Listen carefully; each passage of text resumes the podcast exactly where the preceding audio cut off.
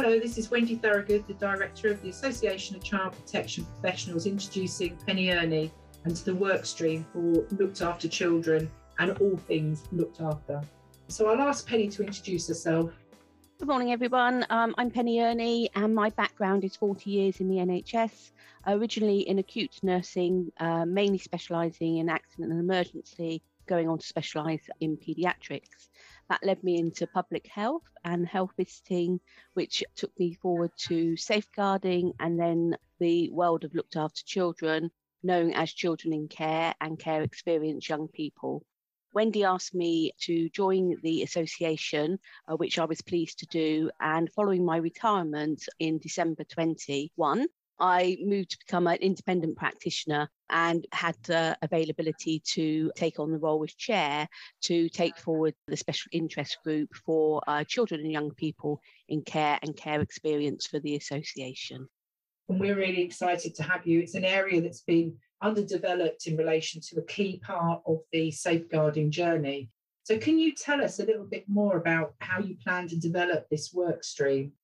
Yeah, so so far the special interest group has been running for approximately just under a year. We've had several meetings during that time, and the format is to make sure that the diversity of its members across the association are invited to join the special interest group, as well as people outside the association, which hopefully will then lead on to them becoming members. The purpose of the special interest group obviously is to inform the association and members of related research and national trends for children in care and care experience, and for us as a special interest group to debate those areas so that we can start to hopefully influence policy nationally and internationally going forward. But I am very, very keen as the chair for the special interest group to be led by its members. So we encourage that at all times. Yeah, and as we cover the Four Nations, a key area that we want to develop is that Four Nations debate because we're aware that it's different. So it's really exciting work that's coming out of your group. Can you just share with um, to the wider people that may haven't been part of your SIG group what areas you've already debated? Yes, of course. So we started off by just having an open debate with members, focusing on the importance of it being members led, as I already said, and making sure that within the terms of reference, we were linking with other national children in care and care experience special interest groups, such as the NHS uh, Looked After Children Clinical Reference Group, um, the National Network of Designated Healthcare Professionals, the Associations of Directors of Children's Services, Coram BAAF, Barnardo's, etc., Aegis, and the NSPCC. This is really important because there's lots of debates going on around children in care, and it's trying to pull those themes together as a special interest group within the association so that we can inform and have richness of debate. So, so far, we've had several themed meetings we had a themed meeting around unaccompanied asylum seeking children, which was led by Nancy Sayer from Kent and Medway. And that was a really informative session, and the members really appreciated Nancy's experience and sharing uh, what was happening in Kent and what impact that was having across not just England, but Scotland and Wales as well. So that was really informative. We also had another themed SIG where Kish Bhatti Sinclair came along, and she's one of the new editors for our Child Abuse Review journal because that's recently had some changes and we wanted to inform the SIG to encourage them to actually put forward practice projects, uh, research, experiences because the journal is a really strong voice to be able to influence policy and nas- at the national level and what we're hoping is that members will feel more comfortable putting forward practice. And then we can start to form a library of resources within the association's website. So that was a really informative themed SIG. That was great. We've also had a theme which is ongoing, and we're still debating this around the independent care review led by John MacAlister. As a SIG, we put forward our views and comments uh, along the way which were taken on board. And we joined some of those other SIGs that I mentioned earlier in terms of having that stronger voice.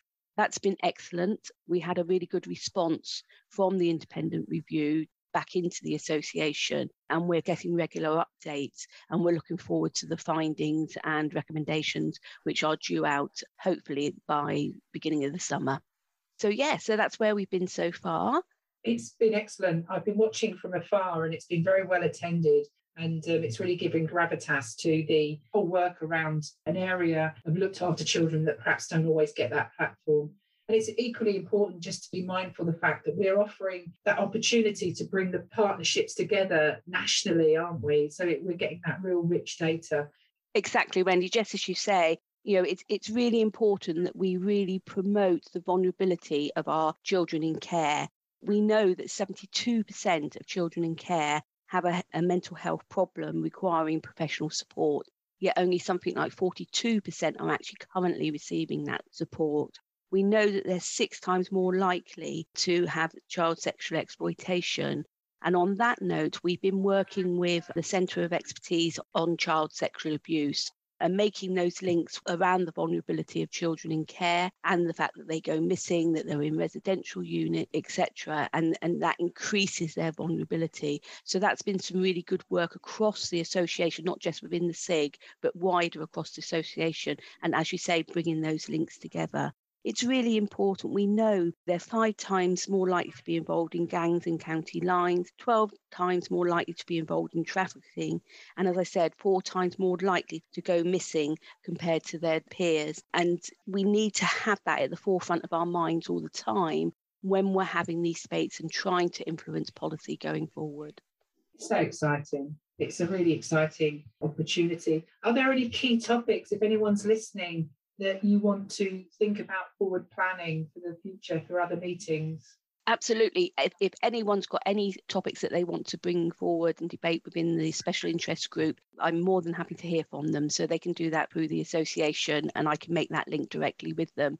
We have Dame Lorna, one of the trustees, is agreed to be our vice chair. So if for any reason I'm not around, Dame Laura will always step in as well. So, you know, we're more than happy to hear from any members on any topics related to this area. As I said, we're keen to have themed meetings which are member led, and we're keen to have that cross fertilisation with other SIGs within the association one of the areas I'm really keen to take forward is the voice of care experience, young people and adults. And to that end, we've actually got a meeting today with one young lady who's come forward who wants to share her experience with the association, which is both, you know, extremely valuable and exciting. So we're keen to take that area forward. And also, we want to take forward the debate around the findings and recommendations of the care review. We know the system has been struggling. It was on its knees even before COVID arrived. And, you know, we really need to be able to support those frontline practitioners out there. And we can do that through the richness of debate and then taking that forward to influence policy. Thank you, Penny. It seems that you're achieving a lot already in quite a short time. So it's really exciting.